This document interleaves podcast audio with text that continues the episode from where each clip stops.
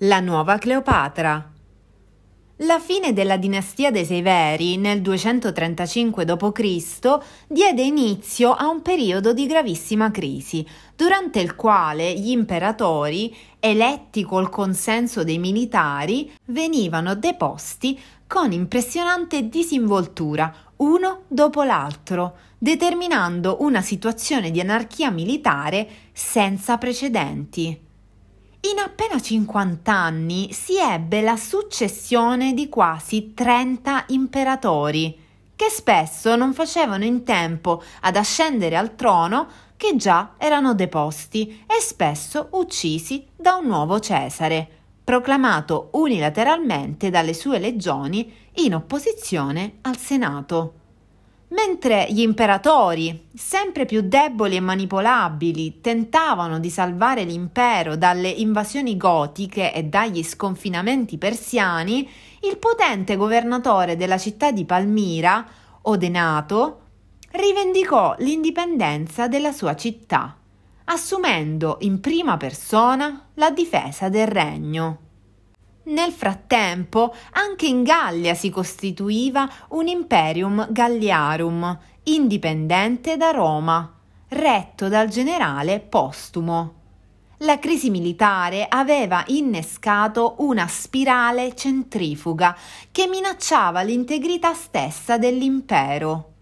Le vittorie militari di Odenato, che si era impredronito di Emesa, Carre e Nisibi, obbligarono l'imperatore Gallieno a insignire l'ingombrante alleato del titolo onorifico di Corrector Totius Orientis, ossia plenipotenziario dell'imperatore nella parte orientale. Ma questa onorificenza non era abbastanza per Odenato, che si proclamò re dei re sfidando apertamente il potere sasanide e proponendosi come aspirante al trono persiano. Il regno di Palmira era una scheggia impazzita, troppo indipendente per gli imperi confinanti. Nel 267 Gallieno e Shapur, re dei persiani, si accordarono per far fuori Odenato eliminato in una congiura insieme al figlio Erode. Il trono di Palmira passò così a Vaballato, figlio minorenne di Odenato, ma il potere sarebbe stato gestito dalla regina madre Settimia Zenobia, vedova del re e protagonista dell'ultima riscossa del regno carovaniero. Zenobia era stata la fidata consigliera del marito Odenato, e ne riprese il progetto politico. Il suo protocollo di corte si basava su una commissione di elementi romani e persiani che la rendevano allo stesso tempo un'ambiziosa rivale per i Cesari e i re sasanidi.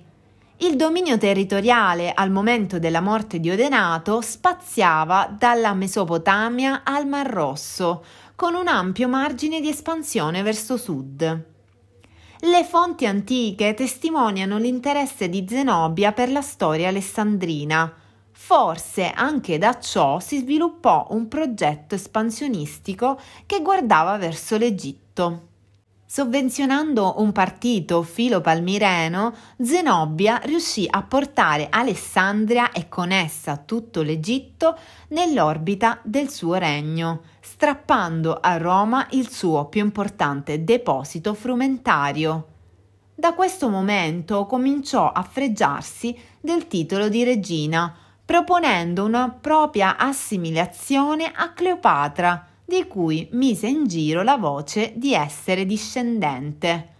Nel 270, 300 anni esatti dalla morte dell'ultima dei Tolomei, l'Egitto si sottraeva al potere romano e tornava in mano ad una donna.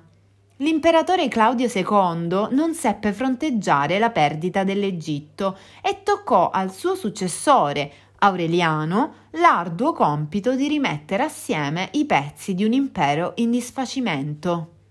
Il nuovo imperatore avanzò contro Zenobia passando attraverso l'Anatolia e riuscì a mettere in fuga l'esercito della regina, costretto ad asserragliarsi a Palmira. Ad Aureliano, che prometteva clemenza agli assediati in caso di resa senza condizioni, Zenobia rispose orgogliosamente rivendicando il precedente di Cleopatra, che si era uccisa pur di non vivere sotto il regno del suo nemico Ottaviano. In realtà la situazione era disperata e la regina fu costretta a fuggire nottetempo dalla città fu catturata nel deserto e condotta al cospetto di Aureliano, che la sottopose a processo ad Emesa insieme al suo fidato consigliere Longino, che era stato accesissimo sostenitore della guerra contro i Romani.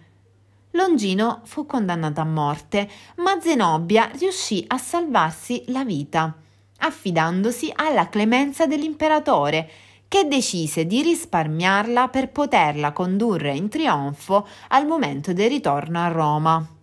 Ma le guerre non erano finite. Aureliano doveva prima ricondurre nel dominio di Roma l'impero delle Gallie e ricostituire l'unità dell'impero. Solo dopo la sconfitta di Tetrico, ultimo imperatore delle Gallie, si poté celebrare il trionfo. Nel corteo vincitore sfilò anche Zenobia, presentata al popolo romano come una nuova Cleopatra, che aveva messo in pericolo l'impero. A differenza della sua omologa egiziana, l'ex regina di Palmira continuò a vivere onorevolmente in una villa a Tivoli che le fu donata dall'imperatore. Lì condusse una vita da matrona romana e scomparve silenziosamente dalla scena politica, lasciando al mondo dei figli che avrebbero avuto a loro volta dei discendenti a Roma. Aureliano morì invece nel 275, ucciso in una congiura di soldati, lasciando l'impero in una nuova situazione di incertezza.